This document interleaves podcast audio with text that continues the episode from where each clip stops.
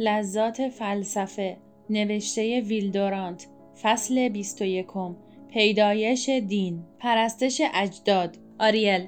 ولی سر جیمز، عجیب است که شما در تاریخ ادیان این همه سیر بکنید بی آنکه به خدا برسید. سر جیمز، آن آخرین مقصد ماست. شما مانند کودکان می‌خواهید بدانید چه کسی خدا را ساخت، چگونه این اقیانوس خدایان و ارواح دشت‌ها و جنگل‌ها و آسمان به خدای انسانی آخرین ادیان بدل شد. شما افسانه‌های قدیمی تبدل خدایان به حیوانات و انسان را به یاد دارید. خیلی خوب، اما حقیقت درست عکس آن است. خدای غلات و حیوانات به خدای نیمه انسان بدل گشت. هنگامی که میشنویم زئوس به قو بدل شد یا داستان آتن بومچشم را میخوانیم، حدس میزنیم که قبایل یونان تصور حیواناتی را که در عهد قدیم پرستش میکردند با خدایان نوین خود درآمیخته بودند. ویلیام ابولهول را به عنوان مثال خدایان دوره انتقالی ذکر کرد. این خدایان نیمه حیوان بودند و نیمه دیگر آنها به صورت زن یا مرد، ولی لازم نیست دور بروید. موزه عالی خود شما پر است از مجسمه‌هایی که نیمشان حیوان و نیمشان انسان است و وقتی مورد تقدیس بودند. انسان گاوسر و انسان اسب سر و انسان ماهیدوم و خدایان شاخدار درازگوش بزپا و انسان ماهیدوم دیگر و خدایان دشت و جنگل همه جزئی هستند از انتقال خدایان حیوانی به خدایان انسانی. پرستش اجداد این تغییر را تکمیل کرد. ظاهراً سرچشمه پرستش اجداد از آمدن مردگان به خواب زندگان است. این امر در آغاز تولید وحشت کرد، ولی بعد به پرستش مردگان تبدیل شد. آنها که در زندگی خود مقتدر بودند، پس از مرگ ترسناک می شدند. در واقع این ترس از مردگان در دین ابتدایی عامل مهمی گردید. روح پرستی جادوگری را آورد و پرستش اجداد آنچه را که باید دین بنامیم به وجود آورد. در میان بعضی از مردم ابتدایی، کلمه‌ای که برای خدا به کار می رود به معنی انسان مرده است. یهوه به معنی تواناست.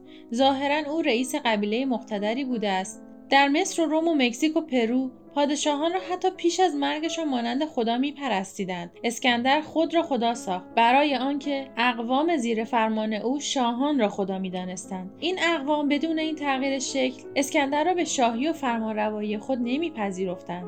پس باید به اشباح این مردان وحشتناک توسل جست. آداب تشییع جنازه آنها نخستین تشریفات دینی بود که به یاد بود و افتخار و خدمت او به عمل می آمد. تمام اشکال عبادت و توسل به خدا در اصل آدابی بود برای اظهار بندگی به رؤسای دنیوی، از قبیل دست بر هم نهادن و سجود و رکوع و تملق. امروزه هیچ محراب کلیسای کاتولیک کامل شمرده نمی شود مگر آنکه آثاری از قدیسان یعنی اجداد قهرمان را داشته باشد. پرستش اجداد به این معنی محدود به چین و ژاپن نیست، بلکه در سرتاسر جهان منتشر شده است. یونانیان و بیشتر اقوام قدیم از مردگان خود استمداد می‌کردند، چنانکه مسیحیان از قدیسان استمداد می‌کنند. جامعه مردگان چنان واقعی تصور می‌شد که در بعضی از ادیان مردم با آنها پیام می‌فرستادند، البته به بهای گران. رئیس بنده و غلامی را می‌خواست و پیام را شفاهن به او می‌گفت و بعد سرش را می‌برید. اگر در این پیام رئیس چیزی را فراموش می‌کرد، غلام سربریده دیگری را به عنوان بعدالتحریر می‌فرستاد.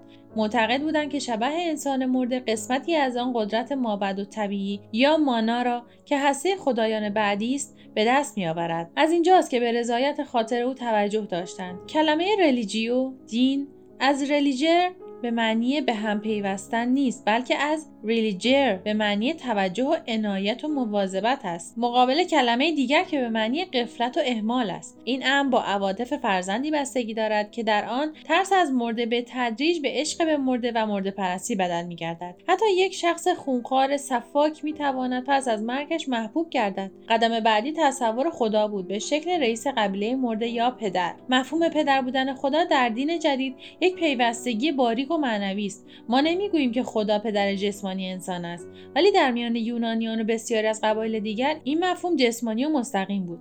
قبایل انسانی از خدایان متعدد به وجود آمدند و آخر هر نسب نامه به یک خدا منتهی می‌گردد. عقیده یونانیان و یهود بر اینکه خدایان انسان را از آب و گل آفریدند اصل تازه‌تری دارد. بدین ترتیب بشر سرانجام یک خدای انسانی تصور کرد. این هم مدت‌ها طول کشید. چنان که می‌دانید اسپنسر معتقد بود که تمام ادیان را می‌توان به آیین پرستش اجداد برگردانید. با این همه پرستش اجداد مرحله بعدی است، نه اولی. پیش از پرستش اجداد در قرون مادی خدایان انسانی هرگز وجود نداشتند، ولی همین که پرستش اجداد ظاهر شد، تغییر بزرگی در دین پدید آمد. پرستش اجداد دین را به اصطلاح انسانی کرد و اجازه داد که خدا را نخست به صورت قوی ترین مردان و بعد به صورت لطیف ترین مردان تصور کنند.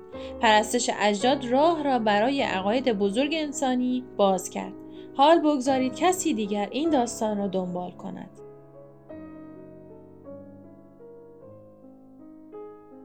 برای ارتباط با ما، آیدی صوفی اندرلاین کاپل را در اینستاگرام جستجو کنید.